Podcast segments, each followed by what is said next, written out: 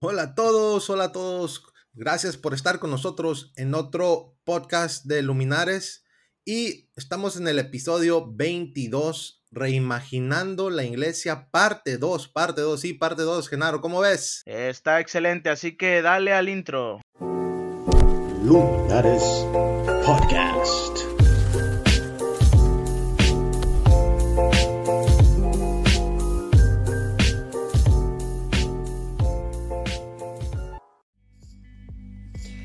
Considera apoyar este proyecto y podcast. Tu ayuda nos mantiene creando contenido de calidad. Nuestro proyecto no tiene un presupuesto elevado, porque es autofinanciado por nuestro pequeño equipo.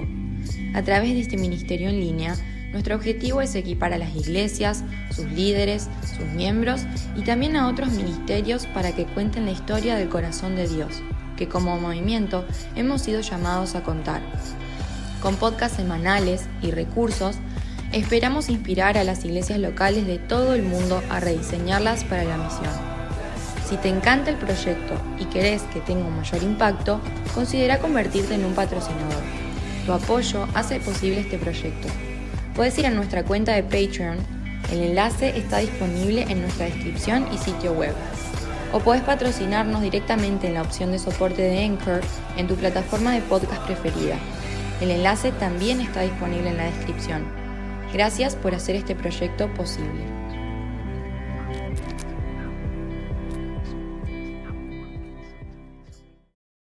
Bueno, estamos empezando, sí, estamos empezando el episodio 22 de Luminares Podcast y el título, como lo escucharon al principio, Reimaginando la Iglesia, parte 2. Si se acuerdan que en la primera temporada habíamos uh, hablado acerca de esta misma temática y habíamos hablado la parte número uno con nuestro gran amigo. ¿Sí te acuerdas, Genaro? ¿Sí te acuerdas quién es ese gran amigo el que me refiero? Sí, claro que sí, me acuerdo de esa parte número uno también que estuvo muy interesante y que bueno, quedan muchas cosas por decir aún y, creo que te toca presentar a, a, ese personaje que está con nosotros ahorita. Sí, es un gran amigo, lo estimamos mucho. Uh, él vive en Querétaro, es uh, comunicador, maestro, uh, también futuro pastor. Es una gran persona. es Gerson Famoso. Martínez. ¿Cómo estás, Gerson? yeah. Bien, amigo, bien, Genarito y querido Don Misa, ¿cómo están? Bien contento de estar acá con ustedes nuevamente. Disculpe, disculpe, disculpe hermano. No, Oye, no, es que la verdad no los conozco a ustedes en presencial, pero, pero hemos cotorreado virtualmente. La última vez fue por un live de Instagram, ¿no? Tengo entendido. Y este. Sí, sí. Y les tengo mucha confianza, no sé, yo les hablo con mucha confianza, quién sabe por qué. Me, me caen bien, me caen bien. Ya sé. Fíjate que eh, tengo que hacer una confesión aquí, Gerson. Siento que te conozco desde hace mucho tiempo. A mí me pasa lo mismo. ¿Por qué será? ¿Por qué, será? ¿Qué, qué, qué, qué habrá pasado? Hicimos match. Hicimos match. Hicimos match como en Tinder. ¡Ey! ¡Ey! Ah, Menos no se mal que no fue Grinder, ¿no? ¿No se vale decir esas palabras aquí? no, sí, se vale. no, está bien, no. Pero es que le va. Ajá. Así como tú comentaste, una buena amistad, gracias a Dios, uh, hemos establecido una buena amistad desde, creo que desde que em, empezó el, la pandemia, empezamos a comunicar y empezamos, primero creo que fue un podcast el que hicimos, luego hicimos un live y luego hemos hecho, creo que tres lives o dos, no me acuerdo muy bien, pero pues hemos tenido una muy buena amistad. Nos encanta igual invitarte porque tienes muchas cosas muy interesantes que decir y son temáticas que creo que, que pues tenemos en común, ¿no? Que nosotros nos damos cuenta que pues son muy necesarias para la iglesia hoy. Y de hecho, como hemos platicado y como hemos dicho en el podcast anteriormente, nuestro ministerio principalmente, su propósito principal y su razón de existir es evangelizar al mundo secular, contemporáneo, posmoderno y metamoderno. Esa es nuestra misión. Estamos tratando de buscar esas personas y poder contextualizar el evangelio para poder conectar con esa, con esa generación, con esa uh, pues cultura, ¿no? que pues muchas veces como hablamos en el primer podcast acerca de esta temática, no, hemos, no lo hemos hecho de manera pues correcta o con éxito, ¿no? Hemos perdido muchas generaciones porque pues nos ha faltado pues poder descontextualizar, ¿no? Y eso es algo que vamos a platicar hoy, ¿no, Gerson? Eh, a mí me, me encanta haberlos conocido porque Uh, recuerdo que empezamos a platicar acerca de la visión que tenemos para el futuro eh, los tres, y primero con Misael, y, y, me di cuenta que era algo muy similar y eso me emociona a mí porque yo tengo, lo platicaba en ese podcast anterior, ¿no? Ese sueño de también de ser pastor como ustedes y sueño con una iglesia que sepa o que al menos intente, tal vez no lo sabemos del todo, pero que al menos intentemos alcanzar esas generaciones que se nos vienen detrás de nosotros y que la verdad son generaciones complicadas, ¿eh? Yo lo veo con mis sobrinos, eh, lo veo con mis alumnos. Ayer estaba dando una, unas pláticas para la Asociación de Sonora, que, de donde ustedes pertenecen, que déjenme decirles qué asociación, eh, pedazo de asociación, me encanta. Y ah, hablaba acerca de cómo las nuevas generaciones ya traen otro chip que siento yo es más complicado meterlos a un mundo de iglesia. Es lo que yo siento, es lo que yo percibo con mis sobrinos, con mis alumnos. Sí, eso que dices tú, Gerson, es muy cierto porque yo igual me quedaba pensando un poco en eso. O sea, yo pues tengo 21 años y para nosotros ya fue muy difícil, por ejemplo, el hecho de asimilar el entrar a una iglesia, entrar a la institución, eh, cambiar tu estilo de vida, te preguntan mucho el porqué de las cosas, eh, por qué tengo que hacerlo, si, si y hacerlo, eh, por ejemplo, mm, a veces muchos eh, son obligados y demás, pero ahora las, las futuras generaciones, que son una generación que ya traen, por ejemplo, el Internet y los aparatos tecnológicos eh, bajo el brazo y que tienen el, el mundo a su alcance de un clic y que ya pueden investigar por sí solos y ese tipo de cosas. Inclusive, por ejemplo, tú que eres maestro sabrás un poco más acerca del tema, pero con el asunto de, de del hecho de poner atención, por ejemplo, eh, mm, no sé, ¿cómo, cómo, lo podemos llamar? El asunto pedagógico, el asunto, no sé, eh, del aprendizaje, inclusive cómo ha ido cambiando, hemos ido cambiando como generación y qué estamos haciendo nosotros es la más grande preocupación que quizá estamos eh, nosotros externando en este momento. ¿Qué estamos haciendo para que esas futuras generaciones pues también tengan el mensaje disponible como lo ha sido el mensaje a través de la época? De algo, de algo sí estoy seguro, la preservación del mensaje eh, eh seguirá, pero ¿qué vamos a hacer nosotros para que eso continúe, no? Exacto. No, hombre, está, está buenísimo. Te cuento rápidamente para que Misa también hable. Pero me, me da mucho la, me llama mucho la atención que Genaro tienes 21, yo tengo 26. Misael, ¿cuántos tienes?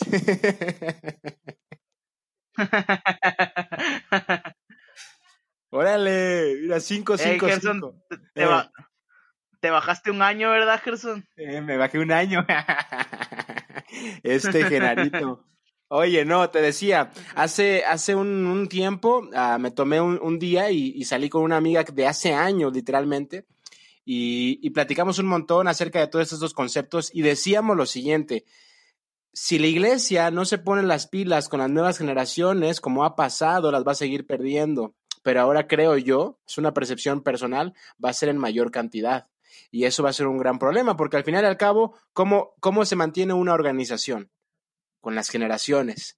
Y si no se mantienen, pues se acaba esa, esa, organización. Por eso, en la Biblia, en el Antiguo Testamento, a cada rato vemos este, leyes y, enseñanzas de los grandes líderes que decían, eh, enseñar a tus hijos, repíteselos cuando despierten, cuando vayan en el camino, eh, en todo momento enséñaselas, porque era importante transmitir eso a las nuevas generaciones.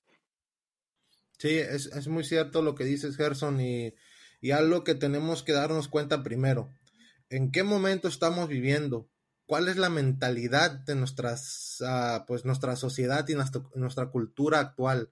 Eso es algo que pues eh, intentamos analizar en el uh, podcast uh, pasado, en el, en el episodio 21, acerca de la, de la mentalidad secular actual. ¿Cuáles son las cosas que, las preguntas, las incertidumbres de esta, esta sociedad? Y nos damos cuenta que no son las mismas de generaciones pasadas, de hace 50 años. Hoy las preguntas son más existenciales, son preguntas de encontrar significado a su vida. Y como comentó Genaro, igual, la forma que la gente aprende, la, las generaciones actuales, las generaciones milenios y centenios aprenden hoy en día es diferente a los a la generación X, a los boomers y a las otras generaciones pasadas. Y tenemos que pues entender eso para poder alcanzarlas, para poder entrar en su mundo, entrar en su contexto y poder presentarles un mensaje que es hermoso y es eterno y nunca cambia, pero de una manera que ellos puedan entenderlo y comprenderlo y pueda hacer a, pues a pueden tener apetito por ese mensaje, ¿no? Porque les va a encantar, les va a gustar la manera en que se los presenta, eh, presentamos. Y lo que tú dijiste, Gerson, es real. real. Ah, muchas generaciones se han perdido y pues muchos estudios existen, ¿no? Pero ignoramos los estudios que existen, no nos damos cuenta o no les damos importancia, porque hoy en día en Estados Unidos, por ejemplo, las iglesias están ya pues la mayoría, el fuerte, el núcleo de la iglesia son personas ya, ya, ya ancianas, ¿no? Ya grandes de edad. Y no hay muchos jóvenes. Es raro ver una iglesia con una concentración de jóvenes, ¿no? Y pensamos que eso solamente es allá, allá en Estados Unidos, pero aquí también en México existe la, lo mismo. Hay iglesias que están vacías de juventud, que pues el, fuerte de la iglesia es básicamente los, las personas ya de edades avanzadas y no existen jóvenes y también es una preocupación que existe hoy en día en nuestras iglesias y pues es algo que pues a nosotros como ministerio nos llama la atención y yo sé que a ti también te ha llamado la atención eso, ¿no? De hecho, 100% lo que dices, mira, está buenísimo. Te voy a contar algo, les voy a contar a los dos algo que me pasó la semana pasada. Llevé a mi sobrino llevé a mi sobrino de 11 años al autocinema. Vimos Mulan. Amén. Estaba buenísima la película, por cierto. Vayan a ver. y después de ahí... En, en Cuevana. En Cueva. no, no, no, no a la piratería, no a la. no, entonces resulta lo siguiente, mira. El podcast pasado yo hablé de mi sobrina que acaba de cumplir 18 años. Ahora les hablo de este niño que tiene 11 años, mi sobrino. Después de la película fuimos a unas alitas, estábamos comiendo. ¿Saben de qué me empezó a hablar mi sobrino? Luego, luego de hablar de videojuegos y, lo que habla un niño, me empezó a hablar, a hacer estas preguntas sobre el feminismo, sobre el racismo, sobre el homosexualismo y sobre qué estaba haciendo la iglesia al respecto. Y yo me quedé con la boca abierta. Yo no sabía qué decir que un niño de 12 años o 11 me esté preguntando eso. Y luego yo me llamó mucho la atención y yo le empecé a hacer preguntas. ¿Qué pensaba él? ¿Qué, qué, qué sentía con respecto a la iglesia, con los líderes? Y me dijo unas cosas tremendas que algo así me dijo. Escucha, escucha lo que me dijo. Es que no estoy seguro si la iglesia está haciendo algo al respecto. Francamente, creo que no. Y luego me dijo, además, los cristianos cuando opinan sobre el tema solamente dicen cosas, pero no hacen. Y le dije, ¿cómo qué? Y me dice eh, algo así como, pues es que yo he visto personas que en la iglesia me regañan o regañan a otras personas y después los veo haciendo cosas que no deberían hacer. Y yo me quedé, no puede ser. Un niño de 11 años teniendo esas preguntas. Y es, son las preguntas que seguro tus hijas, Misael, van a tener. Y, y, los próximos chiquitillos de Generito que ahí anda enamorándose cada vez más.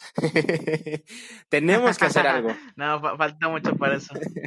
Sí, eso que dices, Gerson, es, es, Sí, perdón, Gerson, adelante. No, no, no, no, es todo, es todo, es todo.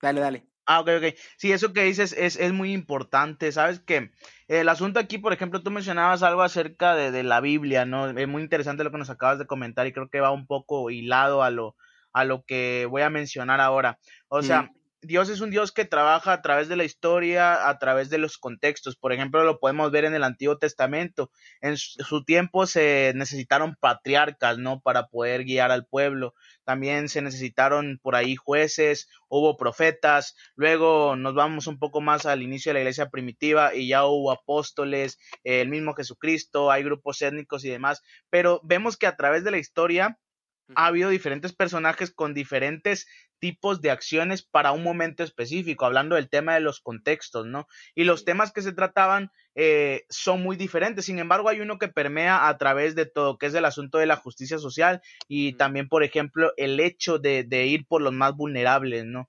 Porque los profetas acusaban mucho al pueblo de Israel de haberse olvidado de, los pobres, de las viudas, de aquellos que necesitaban de su ayuda y también de ya no ser ese centro de influencia que necesitaban ser. Entonces, yo creo que eh, eh, hay, hay, un término por ahí, pero no lo recuerdo, pero eh, en sí el término dice que la historia, inclusive la Biblia lo dice, eh, Salomón lo dice, ¿no? Cuando escribe que no hay nada nuevo debajo del sol, todo se vuelve a repetir. ¿Puede pasar con nosotros lo mismo? Claro que sí. Ahorita la iglesia está, este mundo, a como está también, está necesitando personas que hablen de estos temas porque son necesarios, personas que alcen la voz como en su momento los profetas, como en su momento los jueces, y le digan al pueblo, ¿saben qué? ¿Saben qué? Necesitamos hablar de esto para que más se nos unan. Yo creo que, que eso, eso es interesante porque son las preguntas que se están teniendo en este momento. Ahora, algo también que, que externo a mi preocupación acá, por ejemplo, es bueno, es cierto, no, tanto Misa, tú y yo, pues eh, somos partidarios de, de, estos temas y nos gustan, nos interesan, pero yo creo que esta, esta pandemia nos dio la oportunidad de llevarlo al plano virtual y decir, ¿saben qué? Está pasando esto, ¿no? Eh, quiero eh, dar mi opinión acerca de esto, pero yo creo que sí tiene que haber un plano presencial donde digamos, bueno, ahora voy a hacer esto, en pro de las futuras generaciones. Este, yo creo que esa sería la, la segunda parte de, de, de, este plan que de alguna manera estamos llevando a cabo, ¿no? Exacto, me encanta. Sí, sí, sí. Es cierto, eso es algo que tenemos que llevar a cabo. Ya lo hemos platicado aquí como, como ministerio, ¿no? Ok, estamos uh, llevando este, este contenido, queremos tratar de intentar, ¿no? Cambiar la mentalidad a que la gente de la iglesia se dé cuenta de la necesidad, ¿no? De poner las cosas en su contexto, de poder uh, hablar con una generación de la manera en que ellos puedan entender para poder compartir el evangelio. Como dijo Genaro, ahora el segundo paso es vamos a reimaginar la iglesia. ¿Cómo podemos ahora hacer la iglesia diferente? Y ahí es donde está la dificultad. Y pues tú sabes de esto, Gerson, ahí es donde nosotros en nuestro país hablando específicamente de nuestro país aquí en México, uh, es algo difícil. Hay algunos que lo están empezando a hacer, gracias a Dios, hay muchos que están liderando pues el cambio, pero pues nosotros también somos parte de ese cambio y pues uh, ahí está el asunto, ¿no? Ahí está el detalle, como dijera pues este de, de cómo se llama, de um, del gran actor, ¿no? Cantinflas, ahí está el detalle, chato. Exactamente. No, 100% de acuerdo. Y mira, eh, lo que me, da gusto es que cada vez empiezan a haber más personas interesadas en este tema. Veo más líderes interesados en estos temas, eh, líderes de iglesia, pastores. Entonces eso es algo, increíble que yo agradezco mucho. Y al final, tomando en cuenta lo que también estaban comentando, es entender cuál es la cultura, el contexto, para comenzar a trabajar sobre esa cultura, sobre ese contexto, ¿no? Que, que estamos viviendo. O cómo lo hacía Jesús, aprender de lo que él hacía. Exactamente. Eso es, eso es un punto interesante. Ok, aprender la cultura, cómo es la cultura, entenderla. La cultura hoy en día, como tú acabas de decir, Gerson, y eso es una realidad con el ejemplo de tu sobrinito. Así piensan los jóvenes de hoy, no están, no están uh, preguntando acerca de la marca de la bestia, no están preguntando si el Dios o no, o Dios existe o no existe, acerca de la evolución. Eso es lo que hablamos en el podcast anterior, que las mentalidades cambian. La mentalidad premoderna, la mentalidad moderna es diferente a la mentalidad posmoderna y metamoderna. Hoy en día los jóvenes piensan como tu sobrinito, piensan cosas existenciales. Sus preguntas son cómo puedo yo mejorar este mundo, qué es el significado de la vida, qué, cosas puedo hacer yo para pues tener sentido a mi vida. Esa es la mentalidad pues postmoderna y metamoderna que estamos enfrentando hoy en día y son las preguntas acerca de temáticas que a nosotros nos gusta platicar, acerca de la justicia social, acerca del aborto, de la homosexualidad, temas tabús, ¿no? Que, que, que lo, como iglesia los vemos así y no nos gusta platicar acerca de esas temáticas y pues tristemente nosotros nos distraemos con otros temas irrelevantes que son irrelevantes. Ay, que, que como dice, como ha dicho Genaro anteriormente, ¿a qué, qué, corbata me tengo que poner para agradar a Dios y a la iglesia? ¿A qué zapato, qué música? Nos detenemos en esas temáticas mm, no importantes y estamos pues desconectándonos de una generación que quiere algo y que el Evangelio, la palabra de Dios le puede dar sentido y le puede dar muchas respuestas.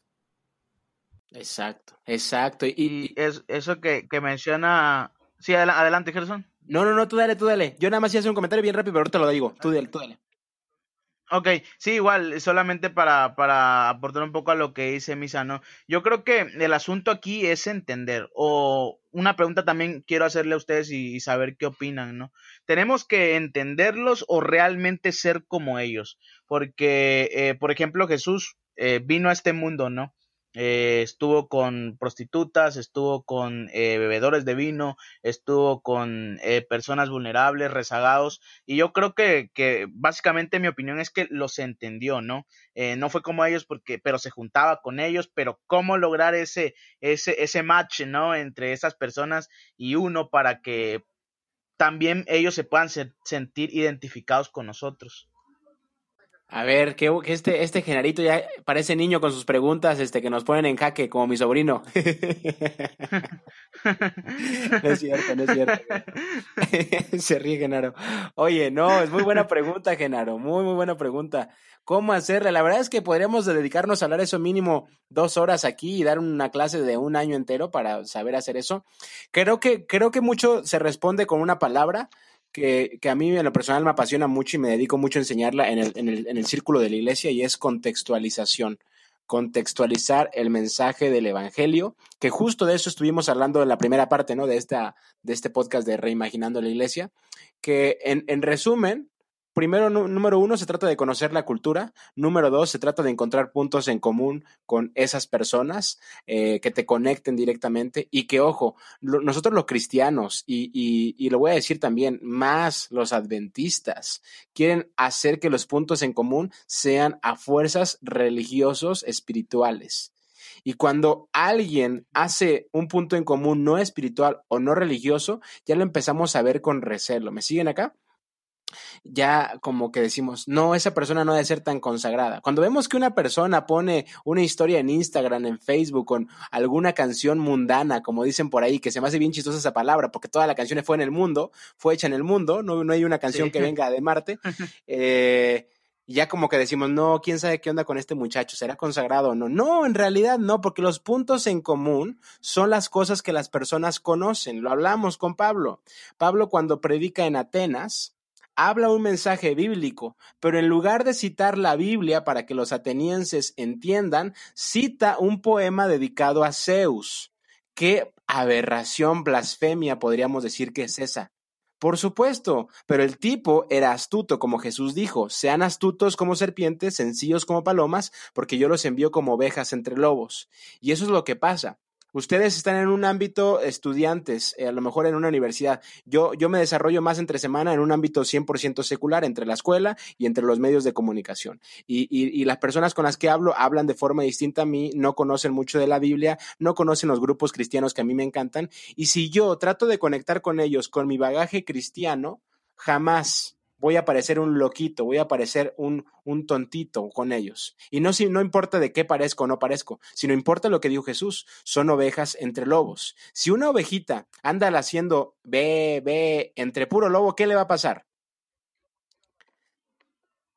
Pues se lo, se lo van a comer. Se lo van a comer, se lo van a refinar. Pura barbacoita. Pero lo que hace Pablo, amén, amén. Cuando quieran, acá los espero. Oye, pero respondiendo a la, a la, pregunta, bien rápido ya para resumir, pero Pablo hace algo distinto. En lugar de citar la Biblia, cita un poema dedicado a Zeus. Y lo que está haciendo Pablo es usar puntos, símbolos de la cultura popular para conectar con las personas y a través de esa conexión comenzar este proceso de discipulado. Que mira, de ahí se desprende todo lo que vamos a hablar el día de hoy. Punto número uno, se ocupa una comunidad significativa, pero para generar comunidad con las personas, con mi sobrino, con mis alumnos, para generarlas necesitamos generar primero puntos en común de encuentro, fútbol, artes, eh, cine, hobbies, etcétera. Sí, yo tengo algo que comentar con respecto a eso y se me vino a la mente ahorita. Fíjense que cuando, cuando estaba yo en la prepa, toda la preparatoria, pues yo estudié en un Cebetis, el Cebetis 93, Andrés Sánchez Magallanes ahí, la ah, promoción para que se inscriban. No, pero, no, pero me tocó pues en un ambiente eh, donde todos mis amigos pues eh, no eran de, de, la iglesia, algunos profesaban alguna otra religión, algunos eran católicos pero eh, pues solamente porque así se los inculcaron, otros no creían en nada o estaban abiertos a la idea de Dios y ya, ¿no? Este, pero junto con un grupo de amigos que ahorita también son estudiantes de teología ya egresados, eh, formamos un grupo en el receso para estudiar la matutina en ese entonces y empezamos nosotros y de repente se fueron agregando más y más y más. Y le pedíamos el salón a un maestro y no manchen, era un taller grandísimo. Llegamos a juntar cerca de 70 personas en ese grupo, yo me acuerdo. Eh, y que no eran adventistas ni nada, y, y pero pues nos atrevimos, ¿no? A, y ya me acuerdo que nos rotábamos inclusive para dar la matutina entre los tres y demás. Pero algo que me, me gustó mucho a mí era precisamente el asunto del, del fútbol, ¿no? Eh, a mí me gusta mucho el fútbol y estaba en un equipo en ese entonces. Y yo me acuerdo cómo mi equipo, eh, cuando íbamos a jugar una final, todo el equipo, sin mentirte, fue a esa reunión, a esa reunión, a pedir que, que pues oráramos para que ganáramos la final, ¿no? Al final de cuentas la ganamos, pero algo que me llamó la atención fue, fue eso, ¿no? O sea, mm, amén, sí, la neta, estuvo chida. No, pero, o sea, lo, lo que yo pienso es, o sea, hay puntos en común que a nosotros no se nos hacen tan espirituales como dices tú, pero que son la verdadera cuña de entrada para, para las personas. O sea, la neta, hasta ahora, Gerson y Misa, no he conocido a alguien que diga, ¿saben qué? Vamos a hacer este, no sé si llamarle ministerio, pero vamos a hacer una estrategia que tenga que ver con el fútbol. Venga, o sea, vamos a crear, o sea, hay personas que han rehabilitado de las drogas, por ejemplo, a muchachos con el ejercicio, ¿no? Un ejemplo. ¿Por qué no hacerlo en el sentido o en el ámbito religioso también? O sea, creo un equipo de fútbol para evangelizarlo. Muchas cosas no me saldrán bien al principio, pero puede ser una buena estrategia. Pero yo creo que de alguna manera nos da miedo porque no tiene que ver con un edificio, ¿no? Sino que simplemente las personas llegan a, otro tipo de circunstancia. Sí, es que tenemos muchas veces miedo a lo que pues comentó también este de Gerson, a lo mundano, ¿no? Pensamos que el mundo está entrando en la iglesia y queremos pues, ponerle un candado a la iglesia para que no entre lo mundano y creemos que todo lo que está dentro de la iglesia es santo, ¿no?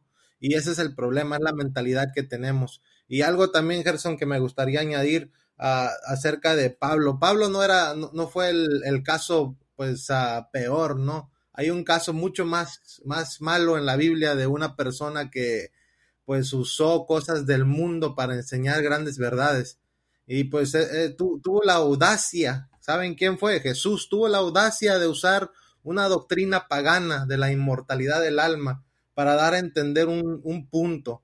Una, una, una, doctrina que fue creada en, ah, por Satanás ahí en el Edén.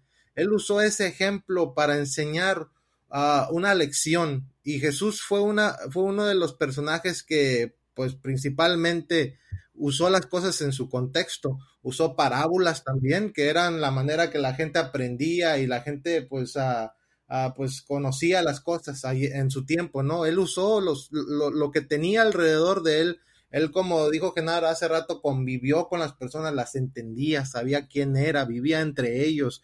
Él pues sudaba junto con ellos, se abrazaba con ellos, se empapaba con ellos y pudo, y pudo conectarse con esas personas, ¿no? Y eso es lo que nosotros no hacemos. ¿Por qué nosotros no seguimos los pasos de nuestro maestro? ¿Qué nos está pasando?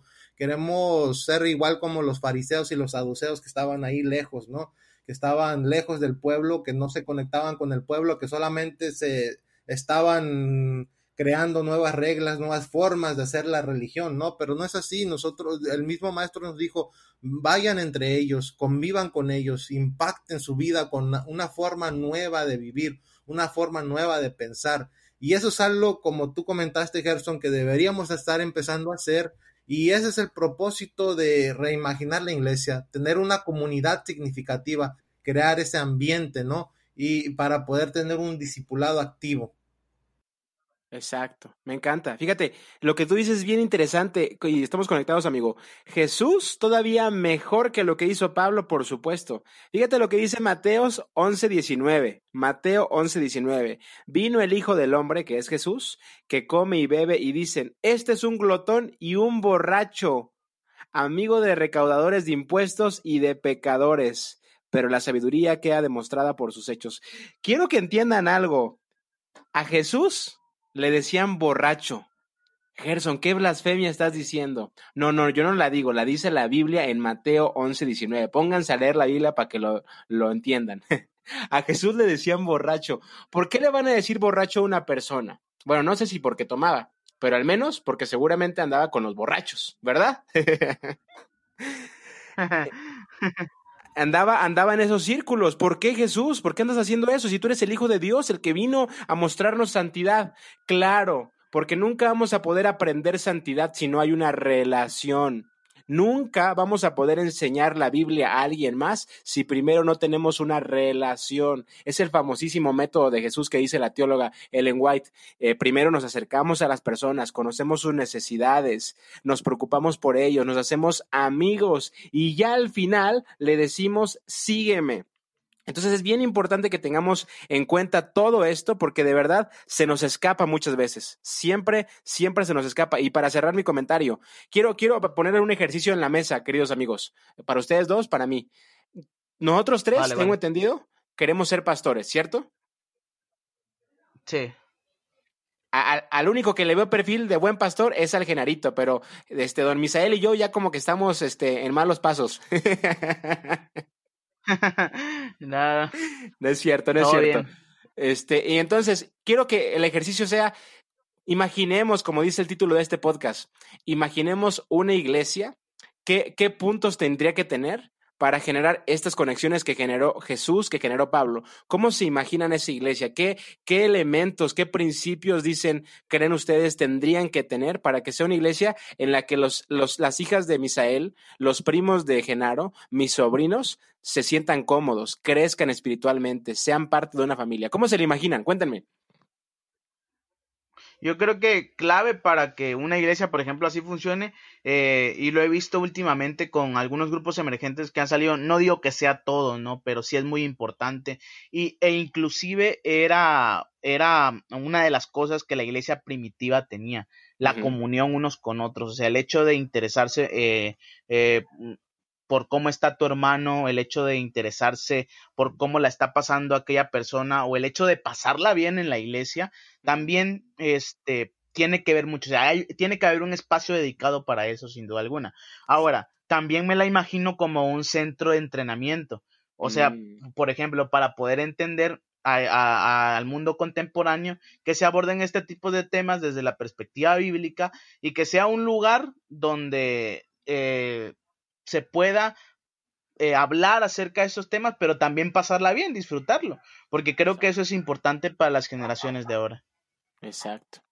Y pues ah, me gustaría pues añadir a lo que dijo Genaro, pues tiene que ser eso, la, como comentó la comunidad, el discipulado, un discipulado y también una adoración auténtica, una adoración que pues que encuentres ese lugar donde tú puedas abrir tu corazón a Dios de manera genuina y auténtica, que muchas veces no lo hemos encontrado, ¿no? Y también que tenga un, un enfoque externo. ¿Qué significa tener un enfoque externo?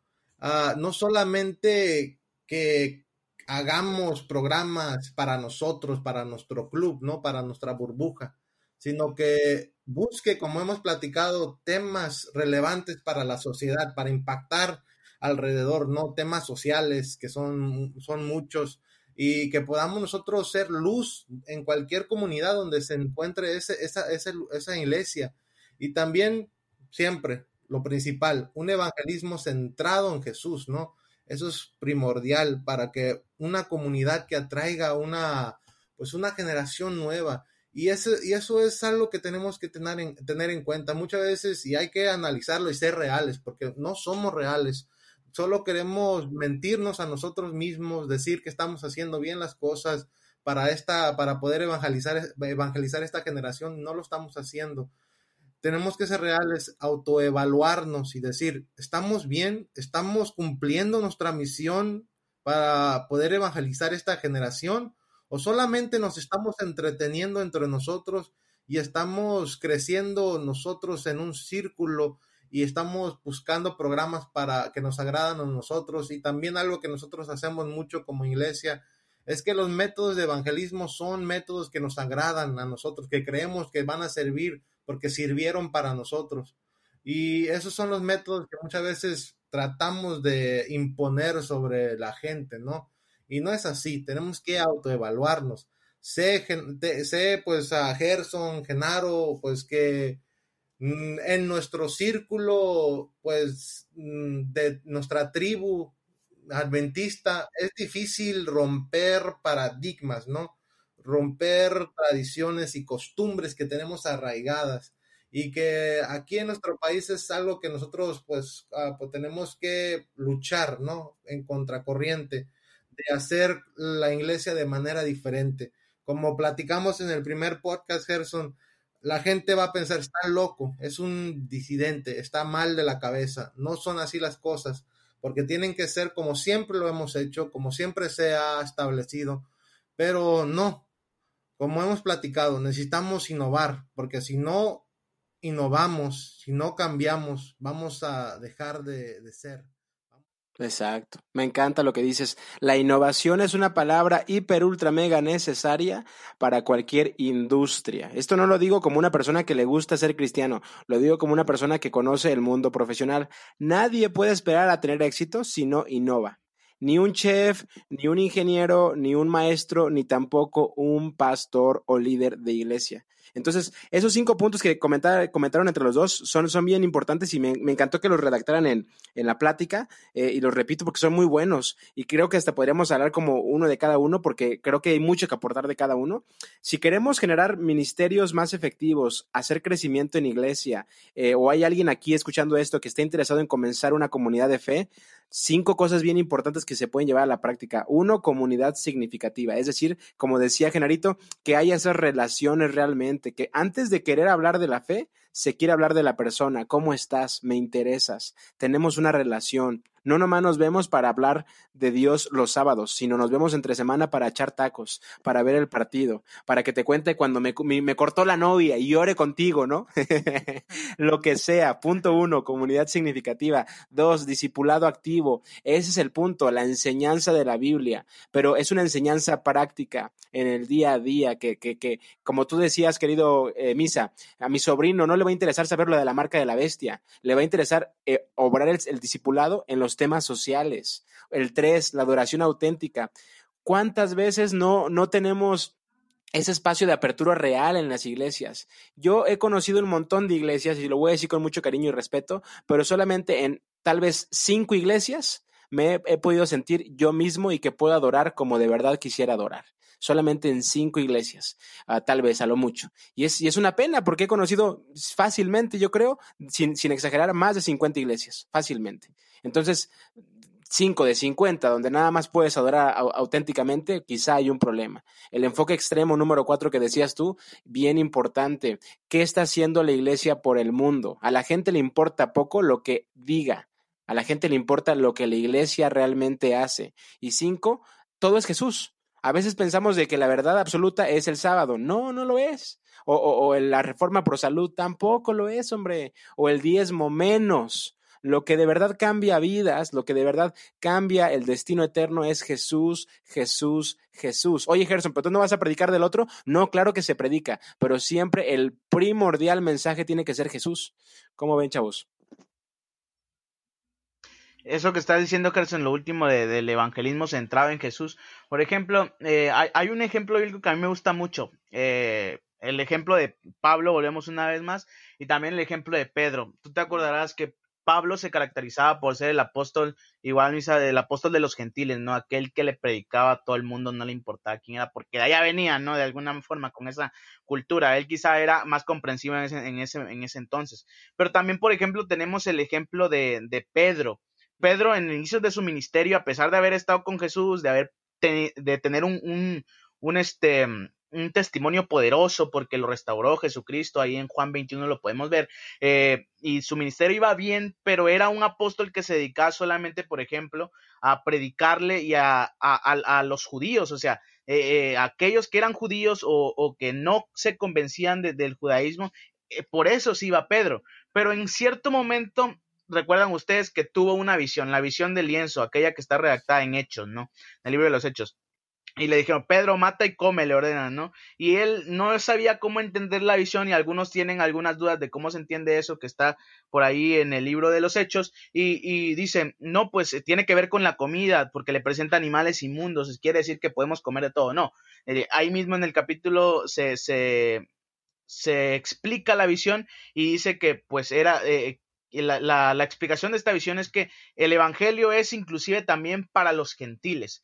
Uh -huh. y, y, entonces el problema ya no se vuelve un problema doctrinal como Pedro lo tenía en mente, que si estaba circuncidado, que si no estaba circuncidado, que si comías cosas dadas a los ídolos, que si esto, que si lo otro, que eran cosas irrelevantes. Ahora se trata de Jesucristo, como, como que hay un mensaje directo del cielo para Pedro y que se le dice, Pedro, ¿sabes qué? Eh, sí, eres, tienes un testimonio poderoso, eres un gran apóstol, pero debes comprender que el Evangelio es para todos. ¿Por qué? Porque Jesucristo es para todos. Entonces Pedro se dedica ya a partir de ahí, lo comprende, hace esa verdad suya y, y, causa mucho más impacto en todo lo que hace un misterio. Ahora, en el sentido de la innovación, ustedes mencionaban, por ejemplo, solo quiero eh, decir un poco más acerca de esto. Sí. Es paradójico, amigos, que, que, que, bueno, sí, estamos hablando de innovación y demás, pero realmente hay algo nuevo, de repente me pongo a pensar en eso, ¿no?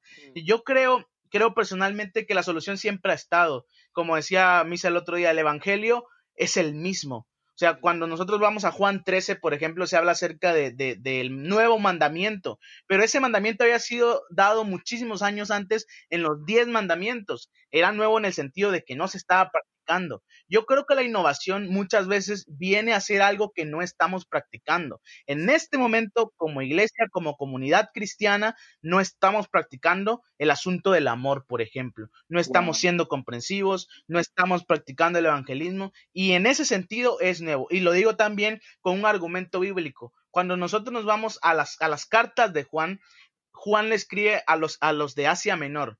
Un mandamiento nuevo os doy, que se amen unos a otros y que amen a Dios. Pero, pero espérate, Juan ya había escrito eso, ya había escrito eso en, en, su, en su libro, en su evangelio, ya lo había escrito. Y mismo en sus cartas Juan dice, ¿saben qué? En realidad esto no es nuevo, esto no es nuevo, esto ustedes ya lo saben, pero es nuevo porque no lo están practicando. Es wow. como, por ejemplo, cuando yo me subí por primera vez a un avión, me, me subí por primera vez a un avión, o sea, yo iba emocionadísimo, era la primera vez, era nuevo para mí, pero cuando llegué al aeropuerto, había un millón de personas que estaban en el aeropuerto que ya habían volado cien mil veces, ¿no? Entonces, era nuevo para mí, yo nunca lo había practicado. En ese sentido, la innovación yo creo que es algo que ya está, y es paradójico, porque está la respuesta en el pasado para algo nuevo. Entonces, yo creo que eh, nosotros debiéramos innovar poniendo en prácticas muchas cosas que hemos dejado en el olvido. Y claro, todos entrar en Jesucristo, ¿no? Sí. Sí, eh, eh, poniendo en práctica lo que ya hicieron personas en el pasado, como ahorita estamos platicando, como hizo Pablo, como hizo Jesús y otros más personajes de la Biblia. Y, y eso es lo que estamos uh, diciendo, no estamos, no estamos creando e inventando cosas nuevas, como tú dices, Genaro, y es muy cierto. Estamos diciendo que vamos a hacer las cosas como, como lo hicieron los, los grandes líderes, como lo hizo nuestro gran maestro Cristo Jesús. Vamos a hacer, vamos a compartir el evangelio de esa forma, porque hemos perdido realmente el camino. Estamos, hemos perdido el camino y, no, y nos hemos centrado en nosotros mismos como iglesia, y ahí es donde nosotros hemos fallado, y ahí está el problema. Y, y eso es lo que tenemos, como dije hace rato, tenemos que autoevaluarnos, ¿no? Gerson. Wow, me encanta. No, hombre, me encanta todo lo que los dos dijeron. Estoy a punto de querer decir, amén, come on, preach it. oye, oye, fíjate que comentaron cosas bien interesantes y creo que este, esta pandemia nos está dando la oportunidad de reevaluar cosas que hemos hecho como iglesia y de hacernos la pregunta, ¿de verdad es necesario hacer esto? Voy a, ¿me dejan meterme en terrenos, en terrenos, este, eh, con minas? donde se puede explotar. Tú dale, tú dale, que aquí vamos a explotar juntos. Por eso, por eso, por eso me gusta venir a Luminares este, Ministry, porque aquí siempre puedo ser yo y hablar mis comentarios como a veces tengo que cuidarme. Miren. Tú dale. Ea, ea. Eso, Chihuahua, eso, por eso me gusta este ministerio. Oigan, vamos a pensar, y voy a hacer comentarios. No voy a, no voy a decir que está bien o está mal. Solamente quiero dejar preguntas en el aire sobre esto que estamos viviendo. A ver, llega la pandemia, la iglesia está corriendo bien. En teoría es lo que pensamos, los que estamos dentro de la burbuja, porque dentro de la burbuja todo se ve bien. Pero cuando salimos de la burbuja ya empezamos a ver muchas cosas que a lo mejor no están tan bien. La iglesia iba, llega la pandemia, pum, y nos damos cuenta que en tan solo una semana un virus que ni siquiera podemos entender o ver es capaz de cerrar iglesias Según los adventistas estábamos preocupados que por la marca de la bestia, que no sé qué, que la ley de no sé cuánto, nada de eso, señores. Se ocupó nomás un, un, una enfermedad para que se cerraran las iglesias. Y ahí podemos preguntarnos muchas cosas. A ver, a ver, a ver, a ver, a ver. ¿Realmente había un discipulado en la iglesia? Porque ahora que no estamos en iglesia, es, es, es, es algo que está sucediendo. Las personas de pronto empiezan a tener menos relación entre ellos. O sea, la única relación que había en las personas era el ir a la iglesia. La familia de la iglesia en realidad no era una familia. Eran simplemente que se veían los sábados en la mañana y ya. No comían entre semana, nos conocidos, que para ahí ya tenemos un problema del primer punto que estamos tratando, la de la comunidad significativa. Porque si de verdad hubiese una comunidad significativa, señores, si nos cierran los templos o no, no hay ningún problema. Porque yo sigo hablando con mi amigo, con mi hermano, con mi pastor. Pero si mi esperanza para poder ver al pastor que me escuchara cinco segundos era verlo en la iglesia mientras está ocupadísimo predicando, es porque quizá hay algún problema ahí. Otra, otra pregunta que dejo en el aire hablando específicamente sobre los programas que tenemos. Para empezar, ¿son necesarios todos los programas? ¿De verdad son necesarios? Estar, estar metidos ahí domingo, miércoles, viernes, sábado, sábado de tarde, ¿es necesario? ¿O podríamos hacer cosas distintas? Tal vez los sábados en la tarde, en lugar de, de seguir este, uh, haciendo programas donde ya los jóvenes ni siquiera van, le dicen sociedad de jóvenes, pero uh, muchas veces lo último que veo son jóvenes. ¿De verdad son necesarios? ¿Son necesarios? El programa, fíjate, pasó el Internet y ahora me doy cuenta que muchas iglesias ya nada más lanzan su predicación y se acabó en vivo. ¿Por qué? ¿Y por qué en la iglesia sí queríamos tener un programa de tres, cuatro horas? Hazme el favor. Tal vez tú y yo, que somos adventistas de toda la vida, lo aguantamos, y eso ya con un poquito de cansancio. Pero una persona que no es de la iglesia, lo invitas a la iglesia, ¿de verdad le vas a decir, te voy a meter a estar sentadote en un lugar escuchando a otra persona tras otra persona por cuatro, tres horas? ¿De verdad? ¿De verdad creemos que le va a ser interesante?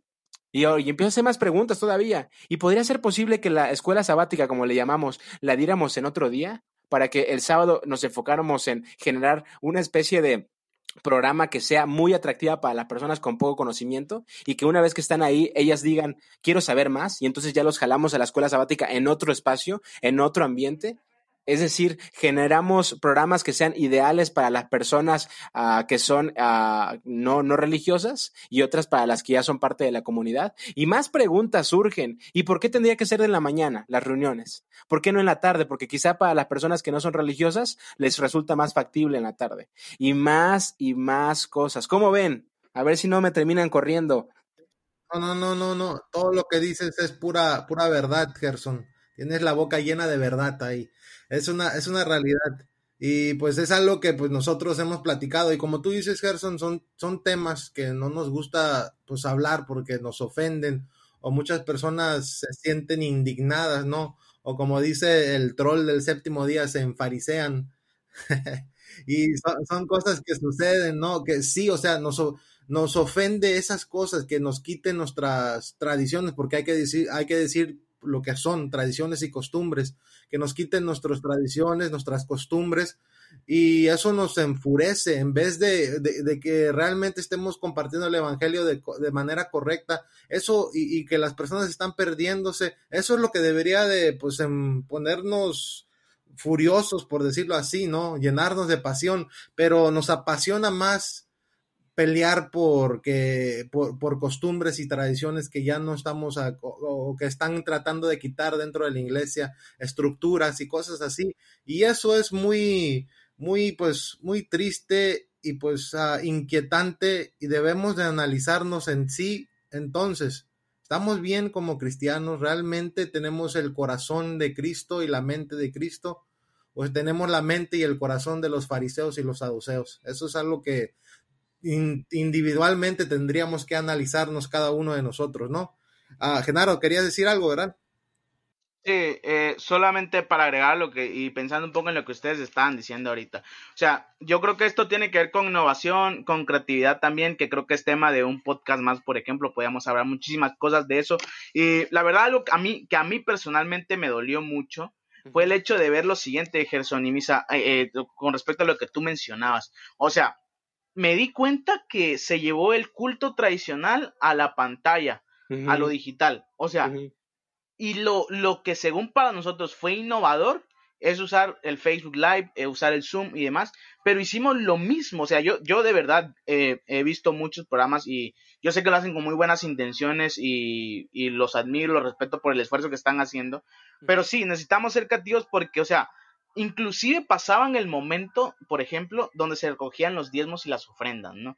Pasaban esto, o sea, el programa se volvía tedioso, o sea, yo, yo personalmente dije, wow, yo creo que deberíamos cambiar el formato, ¿no? Y, y hacer algo más ameno para las personas. Inclusive, por ejemplo, la neta, yo, yo no, no, podrán decir muchas cosas de, de lo que voy a decir igual acá, pero es un espacio libre, acá no tenemos patrocinadores. Pero mira, una vez Yeah. estuve en un culto que se tardó como, como cuatro horas, vato, como cuatro horas sin mentirte. O sea, y, ala, pero, o sea, no tengo problema con el tiempo, si, si por lo menos estuviera padre también el asunto, pero yo digo, ¿por qué tanto? O sea, imagínate, si invitas a alguien que, que realmente no ha asistido nunca a la iglesia, o tal vez asistió, no sé, o sea, yo creo 100% que no es lo más atractivo del mundo. Ahora, Jesucristo fue por ejemplo, nos vamos a un ejemplo de- de- del Nuevo Testamento. eh, siempre, miren, cuando, cuando va a empezar un capítulo donde Jesús va a dar un sermón, haz de cuenta que Jesús eh, lo primero que hace es, a ver,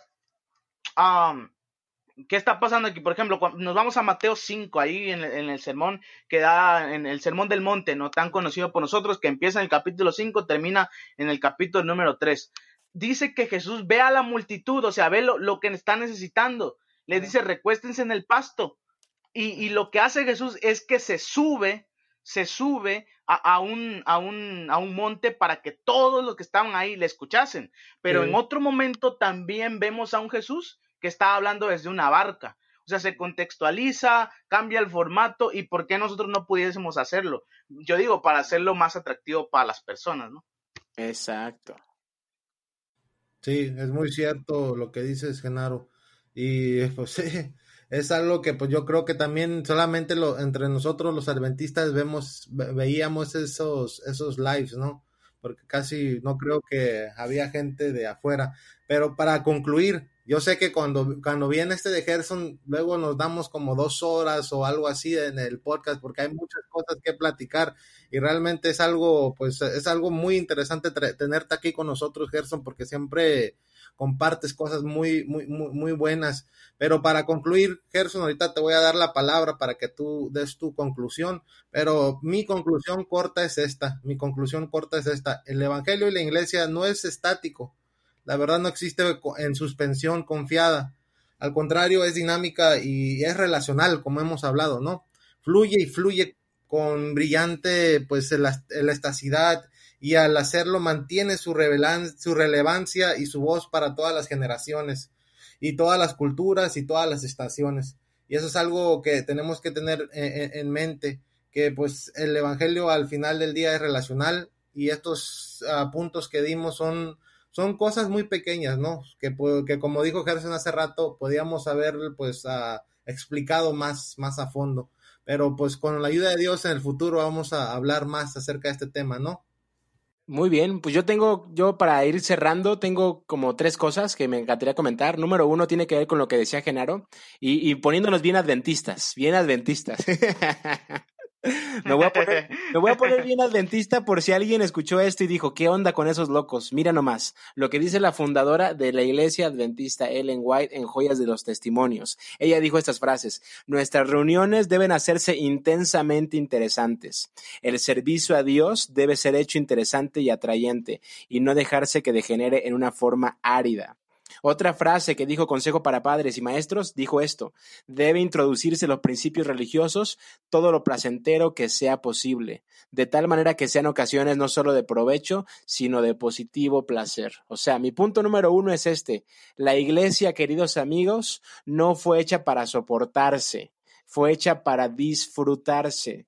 Si los jóvenes, las personas no están disfrutando una iglesia, sino que la están soportando, hay algo ahí que se tiene que trabajar y se tiene que reimaginar para hacerlo distinto. Y la pandemia es un excelente tiempo para poderlo reevaluar, poder rediseñar esa iglesia.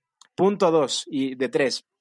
Pienso yo también que esta pandemia nos dejó muy en claro algo que para mí, y por eso quiero ser pastor, para mí es esencial en la vida de iglesia y es el pastorado. Y quiero hacer esta pregunta una vez más y ya saben, con su autorización de que pueda hablar lo que se pueda hablar, ¿verdad? lo que se pueda, lo que se pueda, aquí todo lo que tú quieras. La pandemia creo que nos dejó esta pregunta. ¿De verdad, de verdad, un pastor de distrito es suficiente para ejercer el pastorado? Un pastor que tiene a su cargo siete iglesias, ocho iglesias, a veces más, a veces un poquito más, ¿de verdad es el pastor de las iglesias? Es una buena pregunta porque en lo personal, queridos amigos, eso a mí me da mucho que dudar. Yo no, yo no estoy seguro si un pastor puede ser el pastor de una iglesia que visita cada dos meses o cada tres, francamente.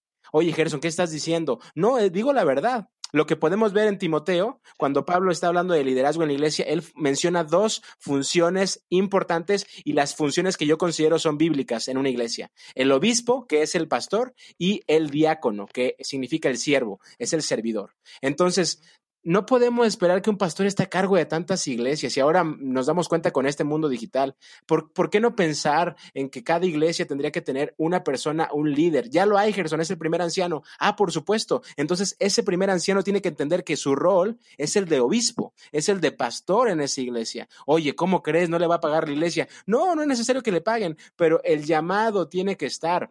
No estoy diciendo cosas locas. Estados Unidos está siendo un ejemplo de esto. Cada vez hay más figuras llamadas lay pastors, que son los pastores laicos, los pastores que no reciben un pago, pero están a cargo de una iglesia.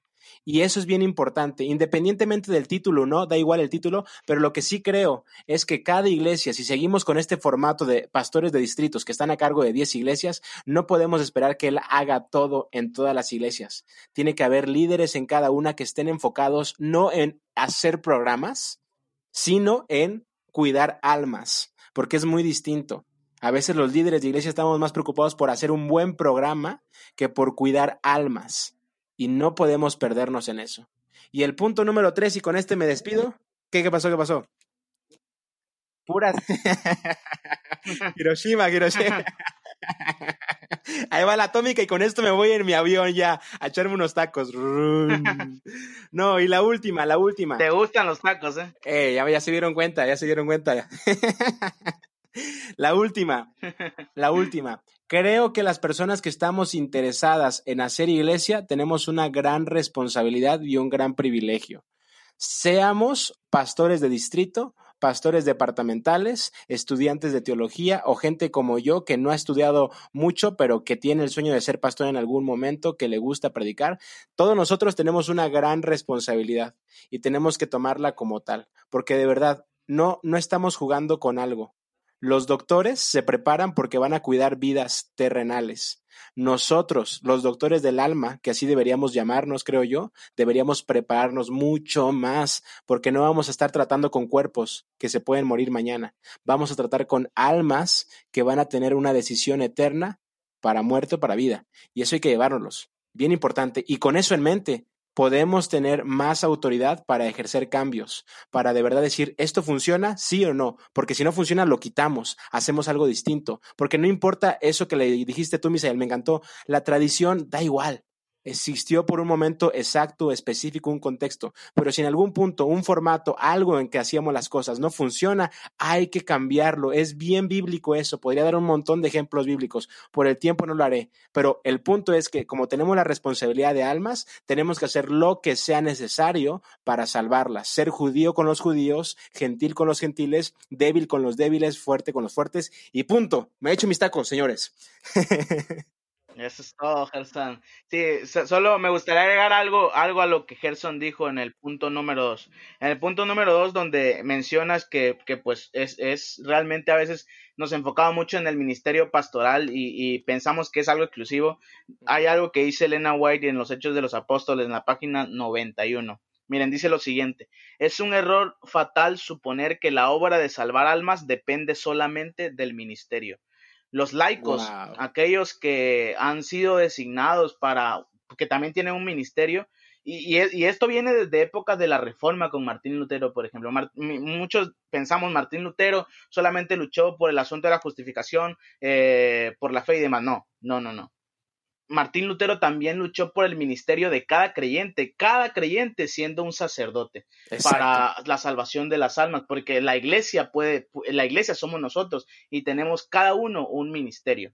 Y si nosotros caemos como iglesia, lo voy a decir así, como iglesia adventista, en el hecho de que solamente los pastores son los que tienen que hacer la obra misionera, tenemos entonces un pensamiento católico, porque nos damos cuenta de, por ejemplo, qué sucede en la Iglesia Católica sin afán de criticar. La única potestad es por los sacerdotes y demás. Y, los, los, feligreses solamente, ¿qué? ¿qué sucede con ellos? Pues se, rigen por lo que puede decir esa autoridad. Sin afán de ofender a nadie y, y si, si, alguien acá lo escucha, también puede opinar al respecto. Pero nosotros debiéramos eh, eh, eh, ver ese, en, en ese aspecto que todos tenemos un ministerio y entonces luchar en pro de la salvación de las almas, ya sin importarnos qué hagan los pastores, ¿no? Sí, sí, y así es, wow. Increíble lo que acaban, lo que acabamos, acaban de comentar ustedes dos. Realmente se vienen cosas buenas, uh, vienen innovaciones, se viene, se, van a romper paradigmas sin duda. Y ya, ya, ya, ya, ya está empezando esto. Uh, así que agárrense, agárrense, que, que esto esto se va a poner, se va a descontrolar. no, esto, esto es muy buen, bueno y la verdad esto me emociona y encontrar personas como ustedes y otras personas con las que hemos convivido que tienen ese mismo deseo, ese mismo deseo de liderar el cambio, es, es genial. pues convivir con ustedes algún día, pues contigo Gerson vamos a tener una convivencia pues personal, ¿no? Ya te vamos a poder tocar el pelo y toda la onda pero pues actualmente pues estamos aquí y, podemos compartir ideas, podemos compartir pues pensamientos y eso es muy genial, esto me emociona, yo sé que a ti también Gerson y a Genaro y vienen muchas cosas buenas, nosotros aquí como ministerio, nosotros estamos tratando de crear contenido para despertar en la mente del adventista como del cristiano, a esa necesidad que existe para poder poder presentar el mensaje del Evangelio a esta generación. Y muy pronto, con la ayuda de Dios, hemos platicado de esto a Gerson y también Genaro, que pues hay, que empezar a hacer ya, ¿no? Hay que empezar a, hacer iglesia, a hacer una iglesia de manera diferente. Y eso es, creo que ese es el propósito al, al final del día. Y con la ayuda de Dios se puede hacer. Y, pues lo hacemos con el único propósito, no lo hacemos por capricho, no lo hacemos por querer, que, querer pues hacer moda ni nada, sino con el único propósito de poder alcanzar a la generación actual. Eso es lo que pues a mí personalmente pues es lo que arde en mi corazón y, y yo sé, hablando con Genaro y contigo Gerson también, queremos alcanzar a esta generación, que ya no se pierda, que como tú dices Gerson, que mis hijas, que tu sobrino, que los hijos de Genaro, que todas nuestras generaciones puedan, puedan tener un, lugar en la iglesia, que todas las generaciones puedan tener un lugar en la iglesia, ¿no? Y eso es nuestro, nuestro, nuestro fin. Y pues ah, muchas gracias, Gerson, de verdad. Esto, este, este podcast fue muy genial. Eh, has planteado cosas muy interesantes. La verdad que tenemos que, hacer otro, ¿no? Eh, que hacer como unos cinco más, porque esta temática está, está, está bomba, está fuego con todo, así como dice el, buen amigo Edgen, está bomba esto.